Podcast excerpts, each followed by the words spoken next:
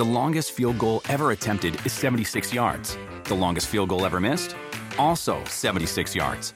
Why bring this up? Because knowing your limits matters, both when you're kicking a field goal and when you gamble. Betting more than you're comfortable with is like trying a 70 yard field goal. It probably won't go well. So set a limit when you gamble and stick to it. Want more helpful tips like this? Go to keepitfunohio.com for games, quizzes, and lots of ways to keep your gambling from getting out of hand. After the end of a good fight, you deserve an ice cold reward. Modelo, you put in the hours, the energy, the tough labor, because you know the bigger the fight, the better the reward. Modelo, the mark of the fighter. Drink responsibly. Beer imported by Crown Port Chicago, Illinois.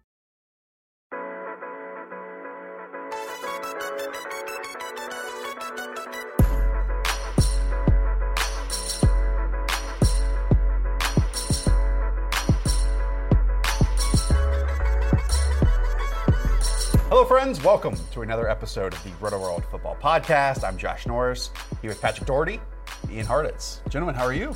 Good. Yeah, I'm just gonna. I've. This has been weighing on me. It's Darty. Doherty. Darty. Not. I mean, do I say it differently each Say time? Doherty. You usually say Doherty, which is what I hear all the time. But you're not. You're my friend.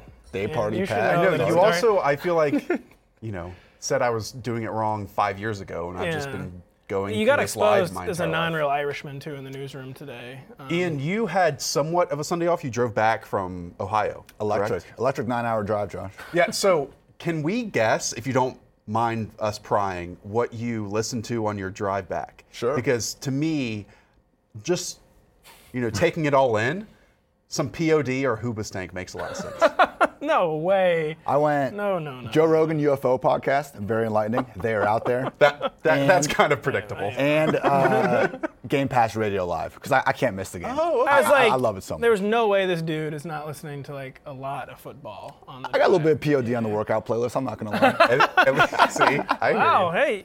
Um, John Daigle usually joins us on the Monday podcast. He is out with a back injury, questionable for the rest of the week. I had to move a couch yesterday. Was really a mistake. Uh, Uh, as you all know, the Monday podcast is the big picture podcast. We do hit on waivers in the final segment. Skim the surface. Go and check out Daigle's column for the full list, and we'll get to those later on. But again, big picture thoughts here to start off with. And Pat, we all send them in each Sunday night slash Monday morning. And the only line that you sent in was Brown still sucking and things not looking up. Elaborate. I'm saying, do do we have positive takeaways on the Browns? Because if you can contrive a few, uh, you know, they sparked Odell Beckham yesterday, had his first 100-yard game since week two, uh, left a lot of yards on the field with some bad Baker Mayfield back shoulder throws, uh, lost two receptions to Browns penalties, so that was really frustrating. Uh, you know, they got Ricky Seals Jones going with he's got 340 and one in two of three games, but you know, this was like a, a soft matchup. Not, you know, not that the Seahawks are outright soft, but a team you can throw on at home. And we really just did not see that improved of Baker Mayfield. Just way too many back shoulder throws. He's just not accurate right now. He didn't take any sacks, but still making bad decisions, like rolling out of the pocket. And uh, they get to go on bye, but I feel like the bye doesn't even really count for them because they're coming off it against the Patriots. Right. Like, how many things can you really fix ahead of a Patriots matchup? So what concerns me most, Ian, is again they lost 32 to 28 at home against the Seattle Seahawks, but they were up 21 or 20 to six, I believe. And this is a team that right now is making mistakes. Right, it's either penalties early in the season. Here it was turnovers. Um, they they don't have the ability to overcome negative plays, and you have to do that if you're going to be a winning team. And right now they sit at two and four. No, yeah, I mean, the only consistent member we see on the offense is Nick Chubb. I mean, he's got this 100, 100 plus yards, multi touchdown games. He can pull it off any week. The one positive I can take away, I think, is just this defense. They have been an average to above average unit when I think entering the year, if we thought the Browns were going to be two and four, probably would have guessed the defense was going to be struggling a lot. Myles Garrett in particular, man, like he's, I, I was looking up this morning, one of only 11 guys since 2000 which, with at least nine sacks in the first six weeks. I know he gets some penalties, he takes chances, but hey, you know, it's a risk reward type thing, and he's balling out. But is the defense even good enough for us to care about them? Well, they've been out without their top two Yeah, I was gonna say- cornerbacks for weeks Right. too. So, So yeah, if you're looking for true true positive takeaways. The defense has played at a high level without their number one and two corners for a month, for Yeah. four weeks. So if you're going to play the Patriots, it will be good. You know, Myles Garrett pressured Tom Brady, have some actual lockdown corners. Uh, on the Patriots, increasingly shaky receiver corps. May- Maybe I'm in like my own head on this groupthink idea, but I, I don't know if they're even the caliber of a team we should even give credit to defensively. Like they're in that middle ground. Like they gave up 31 points to the 49ers, 25 points to the Ravens, 20 points in a loss to the Rams. I mean, it's just a team, and I understand it. They were without their corners. But again, I don't think we really need to give credit to teams for their defenses outside of the top three or four, and I don't think they belong in the top three. I actually kind of because the defense is under so much pressure because of the struggles of the opposite. It is. They, they're they kind get of a put in- defense. in, yeah. disadvantageous Yeah. positions for sure. I, I'm also kind of sick of just talking about the Browns. I am too. To be perfectly wait, honest, you were going through the levels of mistakes. We didn't even talk about the best part of the game yesterday. Was the true galaxy brain mistake at the goal line, where they were going to score a touchdown on fourth and two, but Freddie Kitchens had an ill-advised challenge uh, that he then lost, and then after the challenge ran the exact same play that scored a touchdown before the challenge, and this time the Seahawks were uh, quite ready for it and this stuffed is it. this is on Baker Mayfield too. It really is. is. because you look opposite him on who they faced on Sunday, and that was Russell Wilson. And there's always this sense of positivity with the Seattle Seahawks. No matter what is going on, if they're down 20 to six in the first quarter, they still, in their opinion, have the ability to come back and win football games. Right now, Baker Mayfield, when he is pressured, when he is exiting clean pockets, when he is trying to throw these passes to Dontrell Hilliard or whoever else, they're off target just a little bit. And again, this team cannot overcome sacks, they cannot overcome turnovers, and they cannot overcome penalties. And I just wonder if there's like a big picture vision here on the Big Picture Pod. if we, if, if Freddie Kitchens even knows what this team is offensively. And right now, week to week, there's something different other than Nick Chubb trying to give him touches, and that's far more difficult to do in negative game script situations. And we're probably gonna get that whole Nick Chubb feature back thing thrown off when Kareem Hunt returns in a couple Oh weeks, my and that's just a whole new thing to worry about. True. so. Nick Chubb right now is why the phrase like lone bright spot exists. Uh, he's been really, really good in such a bad situation. By the way, you said it's on Baker Mayfield. It's actually all on Chris Hubbard. We need to just agree with that. Uh, Uh, no, I'd say it's Baker Mayfield. also, if they go two and five, I think we officially need to not talk about the Browns for a week on this podcast. That's fair. I mean, they're gonna go two and five. We know that they're playing the Patriots. Even if the Patriots, you know, screw around and get like giants for a while, or it looks like they might lose. I mean, the Browns will be two and five. Let's talk about. I mean, we said that the Browns are two and four. There are a lot of three and three teams, uh, specifically in the NFC, and these are all teams, Ian, that we had high optimistic visions for heading into the season. The Dallas Cowboys losing 22 to 24 to the New York Jets are now three and three. The LA Rams losing 20 to 7 to the San Francisco 49ers are now 3 and 3. Both teams actually on three game losing streaks, I believe. And then also the Philadelphia Eagles lost 38 to 20 to the Minnesota Vikings. If I were, let's start on the positives. If I were to ask you who of that group of three you felt most comfortable in still, despite being a 500 records, who would it be? I think it's the Eagles because even throughout this stretch, Carson Wentz has been playing fantastic all season. I mean, they're at least going into like week five or week six, like they were easily had the most drops in the league, and we've seen that throughout the season. A couple games that literally just got swung on drops on really well placed balls by Wentz. I mean, he is kind of re- playing at that 2017 MVP form again. It's he's not getting the help on defense. You know, they, they cannot guard Certainly any number one wide receivers in this league, obviously. And, you know, I don't think that's going to get necessarily too much better. But out of this group, I mean, we saw the Cowboys give up 34 to Davante Adamless Packers. Right. Uh, they made Sam Darnold look like a world beater yesterday. Hey, The how- Sam Darnold is a world beater. Yeah, come on. Nothing to take away from you know Mr. Mono, but uh, the look. I mean, the Rams. We haven't. We've known their secondary has some struggles without Talib there. You know, saw that enhanced a little bit. And I think at this point, like, yeah, give me Carson Wentz over Dak Prescott and Jared Goff if everything else is somewhat equal. Do you agree? I think I'm going to say the Rams. I, I want to. Really? well, the Eagles definitely, like in a vacuum, are still like the best roster, the like the least concerning questions. But they're three and three, and normally I don't get into like hashtag schedule Twitter. I don't really know teams upcoming, but like the Eagles' upcoming schedule has kind of already become a meme, and that's because it is very bad. It is at Dallas, at Buffalo, and versus the Bears, and with an offense, you know, with still without DeSean Jackson, you know, still not being able to cover anyone. Well, and the issue with the uh-huh. Eagles is the only team they didn't allow 24 points to this season was the Luke Falk led Jets. Yeah, and so they that's before the bye. Then they come off their bye bye against the Patriots and the Seahawks. So they just have a real that's like a real tough sledding schedule. And to me, the Rams, you know, they have back-to-back get-right spots. They're going to Atlanta, then they play the Bengals, then they get a bye with two weeks for Sean McVay, who is probably still the second best coach in the NFL right now after Bill Belichick gets to figure try to figure all this out. Oh, what's that look? What, what about Kyle Shanahan right now? I think Kyle Shanahan is a better play caller and better orchestrator of an offense right now than Sean McVay. Kyle. Shanahan needs to win six games first, and we also need to see Jimmy Garoppolo oh. say, "I know." Well, he's going to get there soon, but I mean, you can't say Kyle Shanahan's the second, better coach than Sean McVay. After He is one right now. game. Right now, He is right now, and that's what matters. I don't even right know if he is right now either. He He's- is. I don't know about that. I, I'm, I'm not the only one saying this. Daniel Jeremiah has also pointed out that People are saying. across across the NFL, more play callers and coaches watch Kyle Shanahan's tape and take things from it than they do Sean McVay's. Actually, I, I, I guess like I believe that, and uh, Kyle Shanahan's many years ago, but And the overall body of work as a head new. coach. Okay, sure. That's thinking of the 2018 regular season. And I don't want to crush Sean 2017, McVay. Sean McVay is, uh, yeah, Sean McVay is a great coach. But since the flip against the Detroit Lions last year, since the flip in the New England Patriots in the Super Bowl, what has Sean McVay done to add new wrinkles to this offense? It's been hard with a terrible offense. All I'm saying is, we get back-to-back get-right games. Then one of the best top three or five coaches in the NFL gets two weeks Yes. to try to figure it out.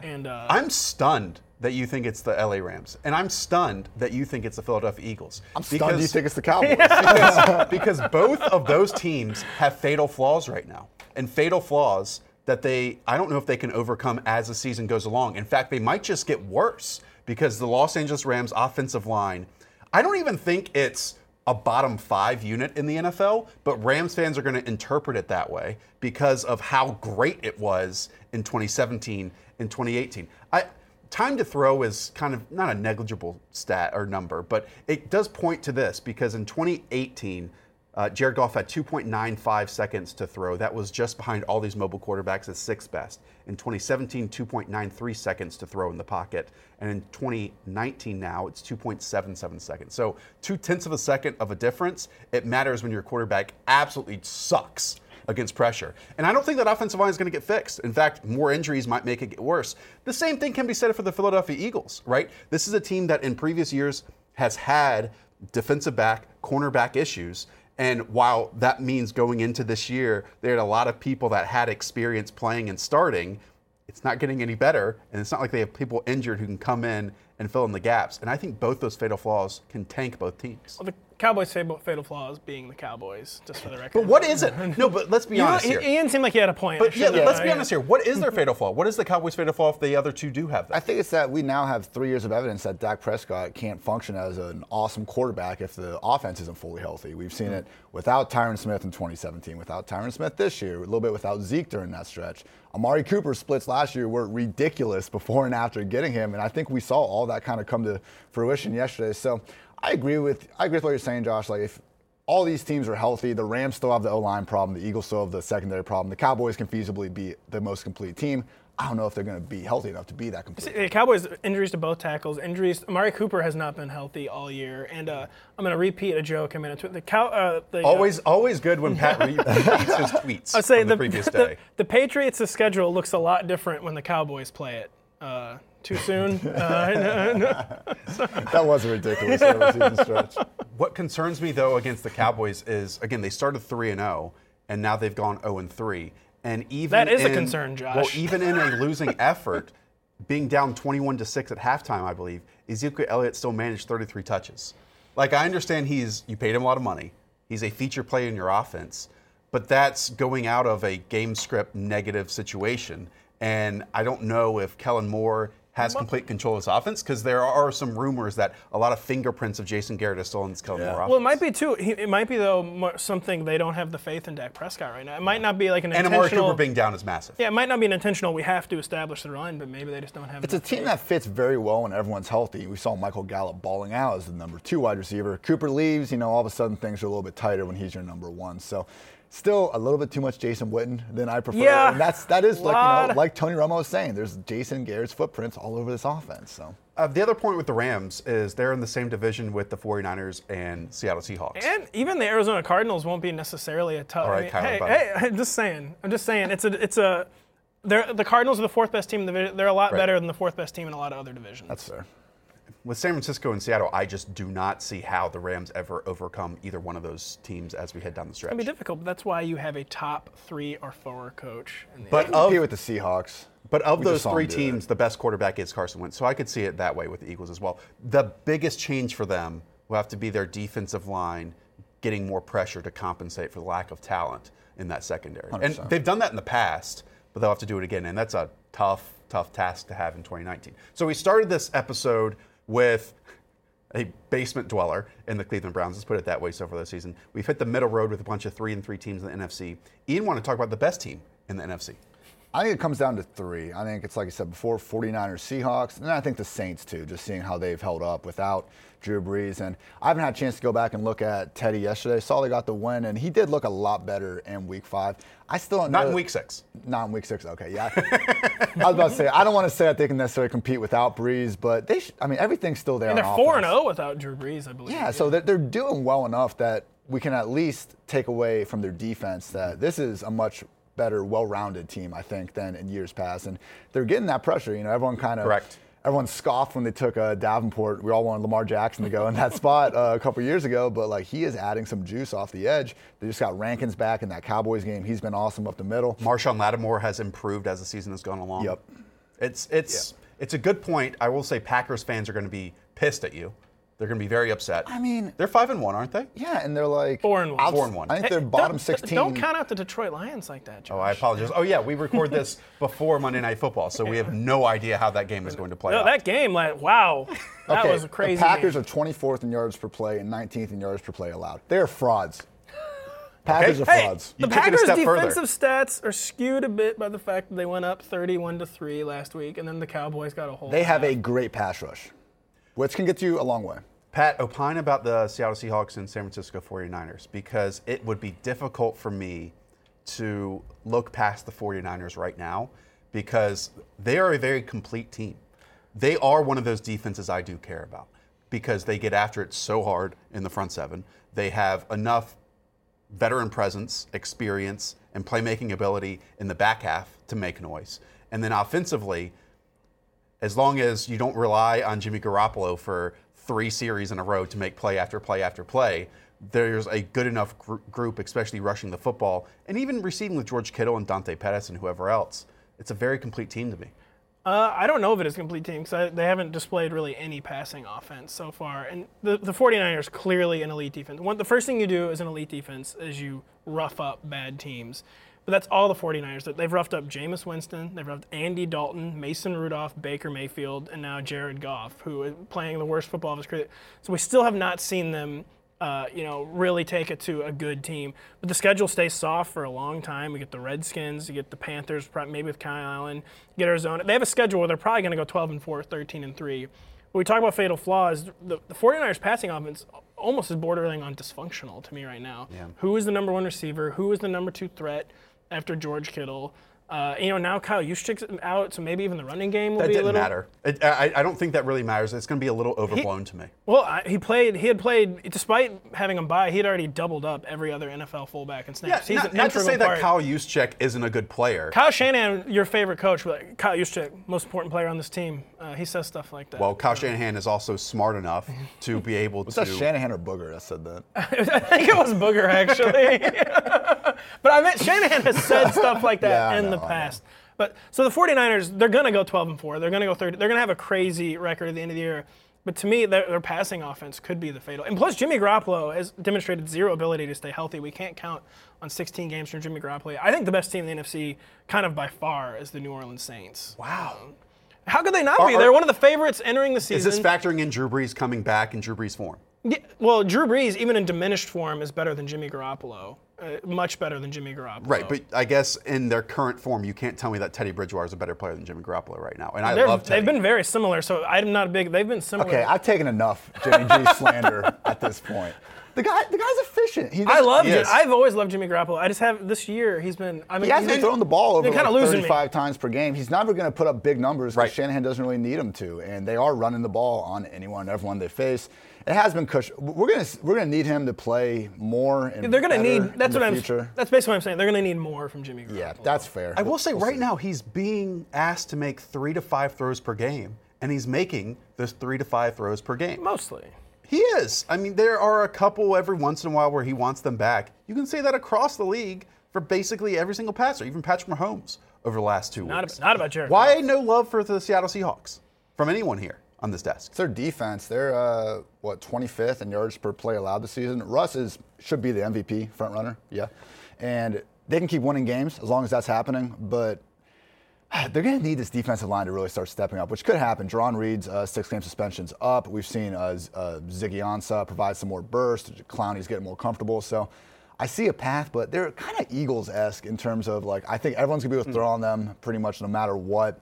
And they're just going to need Russ to keep playing out of his mind. It's the defense, and they still have not optimized Russell Wilson. They still have not optimized the offensive pass calling. As great as he's playing, we still see very questionable play But, calling every but game. in these current iterations of the 49ers, of the Packers, of the Saints, don't we think the Seahawks have the best offense of that group?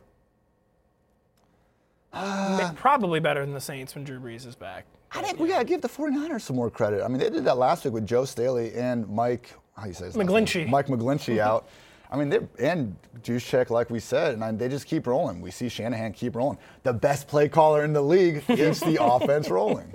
I, I mean, I would go with Seattle of the best offense of that group because they know who they are. by far the most identity-wise. explosive offense. Exactly. That's and quarterback. They have the quarterback of this group. and I'll even include Aaron Rodgers to be in that one. To be perfectly honest with you, Go ahead. That that I would rely on in a disadvantageous advantageous position to lead them out of the hole that they are in. I mean, they just did it this past weekend against the Cleveland prob- Browns. the problem is to they s- create on his own better than anyone else in this league right now. That's one Russell problem Wilson with and the, Deshaun Watson. The Seahawks And- and always they still create holes for themselves all They the do. time because they have the defense and they do not optimize the offensive play calling. So How dare you criticize Pete Carroll's self belief that he has instilled in this team?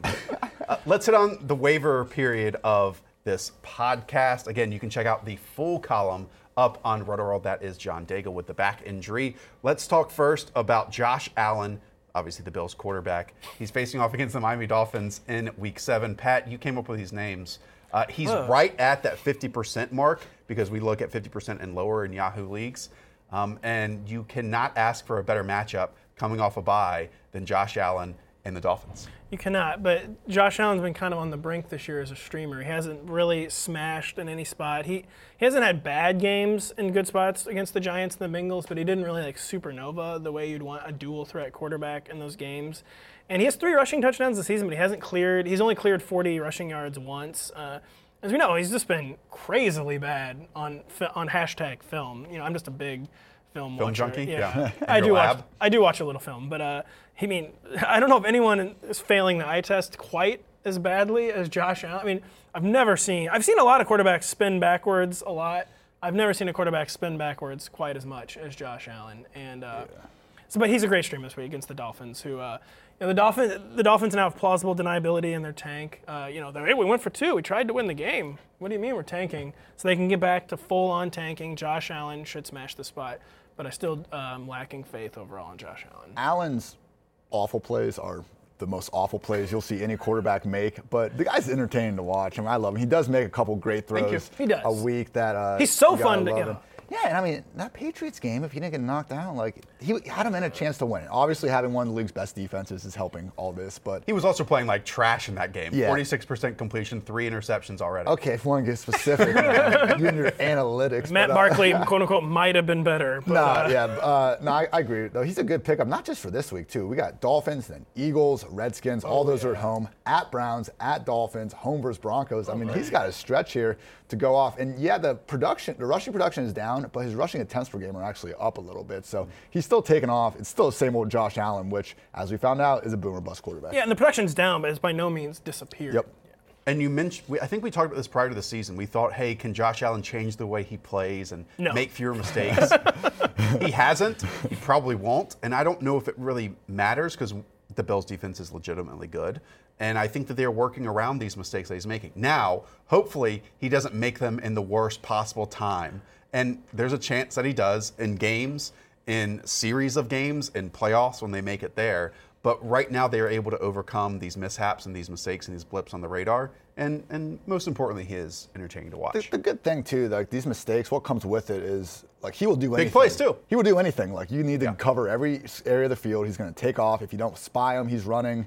If you let him sit in the pocket, he's throwing the ball 80 yards downfield. He's not like one of these just bad quarterbacks that defenses can just you know rush in the pocket and there could be standstills. Like he, he at least makes you think. Yeah, you can't just tee off on Right. him. Next name on the waiver list is Chase Edmonds of the Arizona Cardinals. He faced the New York Giants in week seven. Last week against the Falcons, five carries, 34 yards, two receptions, 33 yards, and a touchdown. Pat, we know that Edmonds played a little bit more because David Johnson the prior week had a back ailment. Maybe similar to John Daigle, who knows? uh, David Johnson played, Daigle's not here. Uh, and Edmonds is a really, really good talent. I really love him. He's fun to watch, and I think that this performance, it's one of those like once you squeeze the toothpaste out of the, the tube, it's tough to put it back in, and they've kind of did, done that with Edmonds here. Yeah, it's not just the back. The Cardinals have just had to use David Johnson so much as a pass catcher that it's kind of creating a natural opportunity for Chase Edmonds in the run game, and you know, establishing a culture of running back receptions. Chase Edmonds is going to get some of those, and just he's going to need to be on the field for a variety of reasons to spell David Johnson, to do something different than David Johnson's being called on to do on that drive, and. Uh, you know, if he stays in the field in a hurry up, he can get some goal some goal line opportunities. So, just kind of, he's turning into like the great uh, elite handcuff who's developed standalone value as a flex. I know you were watching the Cardinals Falcons before we walked in here. What'd you think of the Cardinals' performance? DJ looked a little labored. I mean, he made some plays. He had like a 40-yard catch and run, but th- his his games are pretty wide open. I mean, his, cle- he's clearly de- he looks like a guy that's dealing with a back injury because he is dealing with a back injury. But with that said, I mean, I was surprised to see Edmonds only played 29% of the snaps. Though he's had 11 touches last week, seven touches this week. That's not terrible, you know, especially when you get these bye weeks. And obviously, when the starter has a back injury, you always have that ceiling for more. But I still think at this point he's just more of a great handcuff than as agree. much of a standalone value. But at least he's a handcuff that we have seen have the three down role, be capable of filling the three down role, and can do so if needed. Yeah, and Christian Kirk will probably be back somewhat soon, and that'll probably limit those slot or out wide snaps of Chase Edmonds and Yeah. David Johnson, them being on the field at the same time. I mean, just imagine though, using your great passing down running backs in a wide receiver slash slot alignment, and for some reason, Cardinals coaches who are professional coaches and get paid lots of money to do it, refused to do that last year. And both had big plays from it this past weekend. it was questionable. Ian added a great caveat. Like Chase Edmonds, he he's he is more of a handcuff. I He's in said- that Alexander Mattison tier, who looked good at getting him. But I said the standalone. He, he's the standalone value. did look good. Standalone value of the grid caveat was with the bye weeks now. Right. Like he's he's to the point where running backs a little dire enough where he's going to be in like that top 40, top 45. Yeah. And people are going to have to use him. Another handcuff slash a player who flashed a little bit this past weekend was Darrell Henderson, running back for the Rams.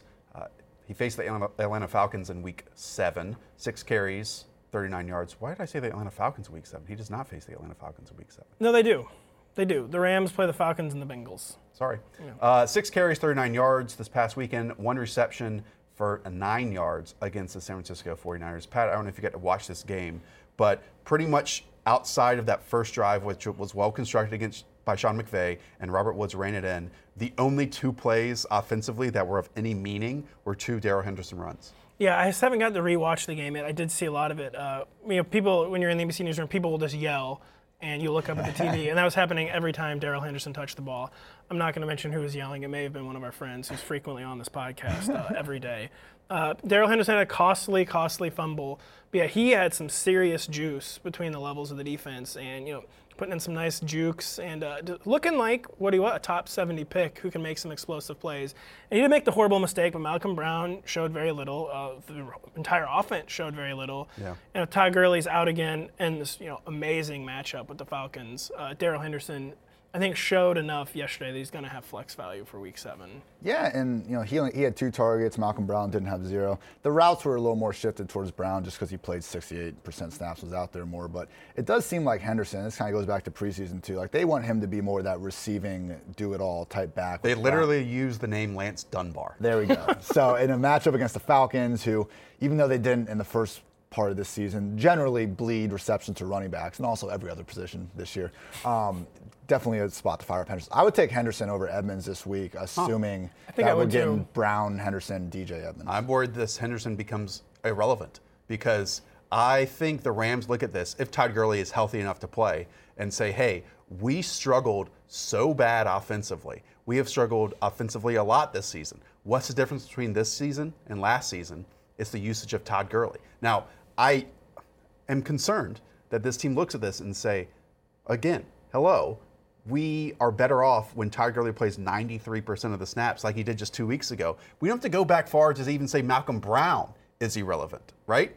Since week one, he really hasn't been relevant at all. So now, how can we think that three backs are going to be relevant on the Rams? Well, th- yeah, this is contingent on Todd Gurley sitting this week. Right, And with it's- this quad injury. Yeah, and it's important to remember Darrell Henderson. Uh, he had played only two snaps going in. So basically, yesterday was him, like the coaching staff saying, "Show us something," and he definitely showed That's enough true. to remain to remain a part of. And he should be picked up. Like, I don't want to say you, he shouldn't be picked up, but the expectations absolutely should not be there to me. He should have flex. Up, he'll offer flex upside if Todd Gurley sits. If Todd Gurley plays, Yeah, then he's off the yeah, radar. Yeah. Jamison Crowder is how we're going to close out this waiver period. He faced off the New England Patriots in week seven last week against the Cowboys again in a win. Nine targets, six receptions, 98 yards, and this is with Sam Darnold getting back in the fold. Sam Darnold involved a lot of our favorite players Jamison Crowder, Robbie Anderson. They each did what each player does big plays for Robbie, short underneath throws, and consistent player in Jamison Crowder. Yeah, and it was much more reasonable with Jamison. Cra- He, he- what he had 95 yards in week one on 17 targets. He had 98 on nine yesterday. Uh, so you know that, that's like a much more sustainable uh, path to fantasy value going. I mean, that's like actually realistic. And the problem for Jamison Crowder, so he has this. He's 26 targets for two games with Sam Darnold. Uh, he has a matchup with the New England Patriots. Not good. on deck for week uh, for week seven. So Off a bye. yeah, this could be yeah, this could be more of a stash and save. But I mean, two games is only two games. But Jamison Crowder has met the preseason expectations through two games with Sam Darnold, and it's looking like he's going to be wide receiver three valuable, viable when the Jets are not playing the New England Patriots. He's getting nine plus targets a game, yeah, keep firing him up. And I'm not conv- One of these guys is going to sink a little bit. Le'Veon Bell only had one target yesterday, which won't happen more weeks than not. But with that said, you know, R.I.P. Chris Herndon, everyone's tight end savior, just out. He's out of the picture for now. So. Hey, Rob- Ryan, Ryan Griffin, am I right? No. Am I right? Uh, Robbie and Crowder, I think, can be viable fantasy options more weeks than not if Darnold keeps playing well. I mean, he looked good yesterday. He had a nice one-handed catch across the middle. We've always known he's a shifty guy with the ball in his hands, and we know Adam Gase loves to feed slot receivers. So we've had two weeks of evidence with Crowder and Darnold, and they've both been awesome. If you like our content over at Rotoworld, be sure to go and check out our premium products as well. That's rotoworld.com slash DFS for the DFS toolkit. Also, go to rotoworld.com slash win for the season pass. You can get Ian's rankings to go along with Pat's rankings that are free, but Ian's are not free. Go and check those out over on the season pass, rotoworld.com slash win. Uh, we'll be back here on Wednesday and Thursday for our preview episodes, Ian's backfield episode, all that good stuff. We'll be talking to Pat again then as well. Subscribe, rate, review, tell one friend. Talk to y'all soon. See ya. For 25 years, Mike's has been making lemonade the hard way. Mike's Hard Lemonade. Hard days deserve a hard lemonade. Mike's is hard, so is prison. Don't drive drunk. Premium all beverage with flavors. All registered trademarks used under license by Mike's Hard Lemonade Company, Chicago, Illinois. The longest field goal ever attempted is 76 yards. The longest field goal ever missed? Also 76 yards. Why bring this up? Because knowing your limits matters, both when you're kicking a field goal and when you gamble. Betting more than you're comfortable with is like trying a 70 yard field goal. It probably won't go well. So set a limit when you gamble and stick to it. Want more helpful tips like this? Go to keepitfunohio.com for games, quizzes, and lots of ways to keep your gambling from getting out of hand.